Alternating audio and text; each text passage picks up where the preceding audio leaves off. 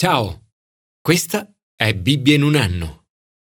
Giorno 260.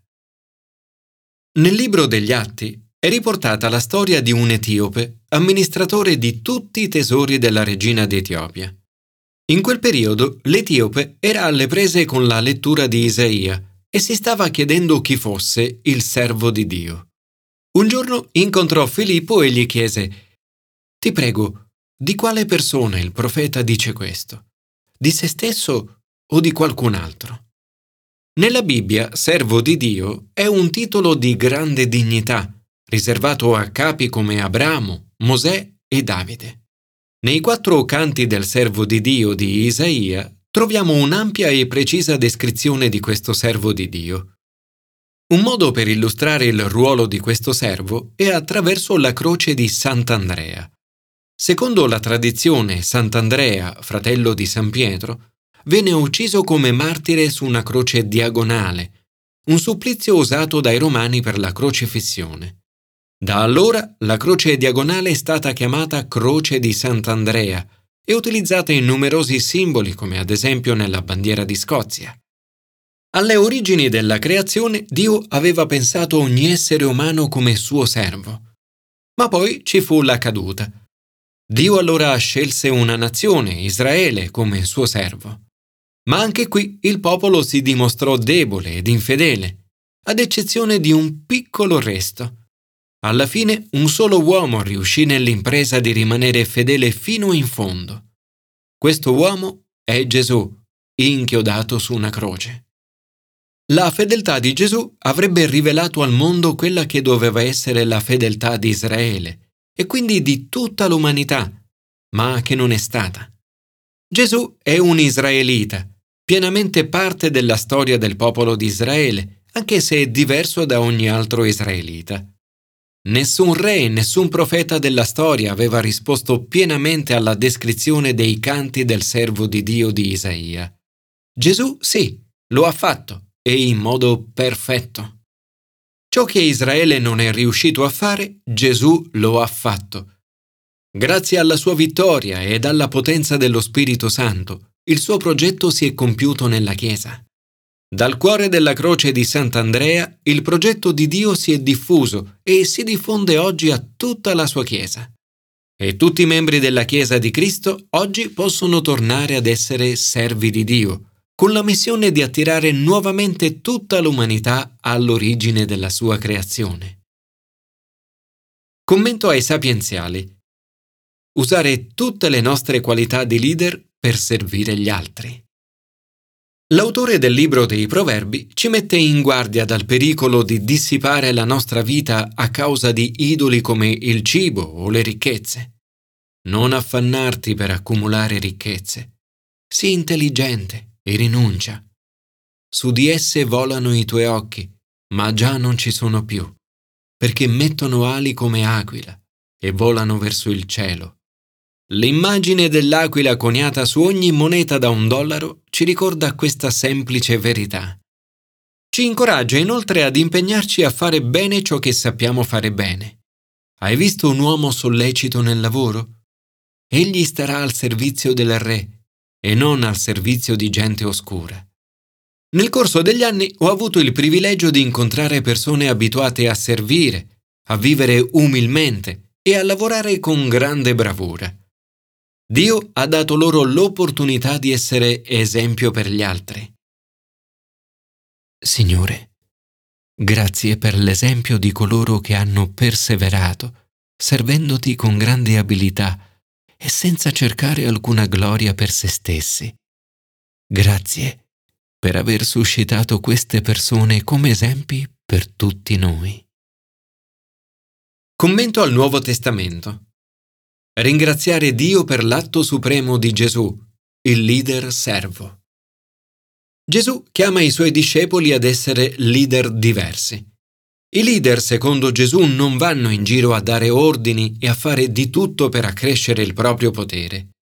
Al contrario, sono al servizio degli altri. Gesù ha detto, anche il figlio dell'uomo infatti non è venuto per farsi servire, ma per servire e dare la propria vita in riscatto per molti. In questo brano Paolo spiega che Gesù ha fatto esattamente questo. La croce è l'espressione suprema del suo servizio. Nel cercare di rispettare la legge di Dio abbiamo tutti fallito. La legge di Mosè dice Maledetto chiunque non rimane fedele a tutte le cose scritte nel libro della legge per metterle in pratica. Per essere giustificati dalla legge, dovremmo osservare la legge nella sua interezza. Nessuno è mai riuscito a farlo e quindi siamo tutti sotto una maledizione. Sulla croce Gesù ha preso questa maledizione su di sé. Cristo ci ha riscattati dalla maledizione della legge, diventando lui stesso maledizione per noi. Paolo evidenzia le parole del libro del Deuteronomio che dicono Maledetto chi è appeso al legno. Essere crocifissi era la disgrazia più grande. È diventato maledizione e allo stesso tempo ha annullato la maledizione. Liberamente ha messo la sua vita in pericolo per me e per te. Attraverso Gesù, il servo del Signore e ciò che ha fatto sulla croce per noi, siamo giustificati. Lui stesso è diventato maledizione per noi. Ci ha riscattati perché in Cristo Gesù la benedizione di Abramo passasse ai pagani e noi, mediante la fede, ricevessimo la promessa dello Spirito. In origine la promessa di Dio era stata data ad Abramo e alla sua discendenza. Paolo spiega che Gesù è la promessa di Dio e che la scrittura non dice ai discendenti, come se si trattasse di molti, ma alla tua discendenza, come a uno solo, cioè Cristo. Perché allora la legge? La legge aveva due scopi principali. Primo, rivelare le nostre trasgressioni, cioè mettere a nudo il peccato e porvi un freno. Secondo, accompagnarci a Gesù. Doveva condurci a Gesù. La legge era come quei tutori greci che portavano i bambini a scuola e li proteggevano dai pericoli e dalle distrazioni, assicurandosi che arrivassero veramente al luogo di destinazione. La legge ci conduce a Cristo mediante il quale siamo giustificati per fede. Gesù Cristo, il servo supremo del Signore, diventando maledizione per noi, ha rimosso la maledizione della legge. Per mezzo della sua morte ha giustificato molti. Siamo resi liberi dalla legge per diventare servi del Signore.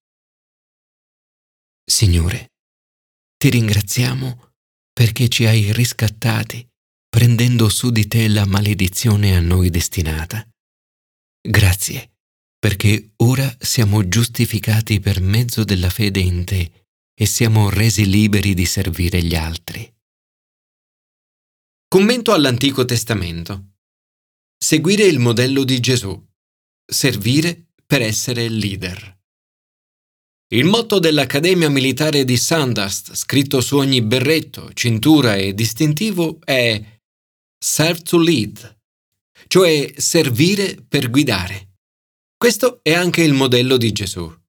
J. Oswald Sanders ha detto La vera leadership non consiste nel ridurre gli altri al proprio servizio, ma nel mettere se stessi al servizio degli altri con altruismo.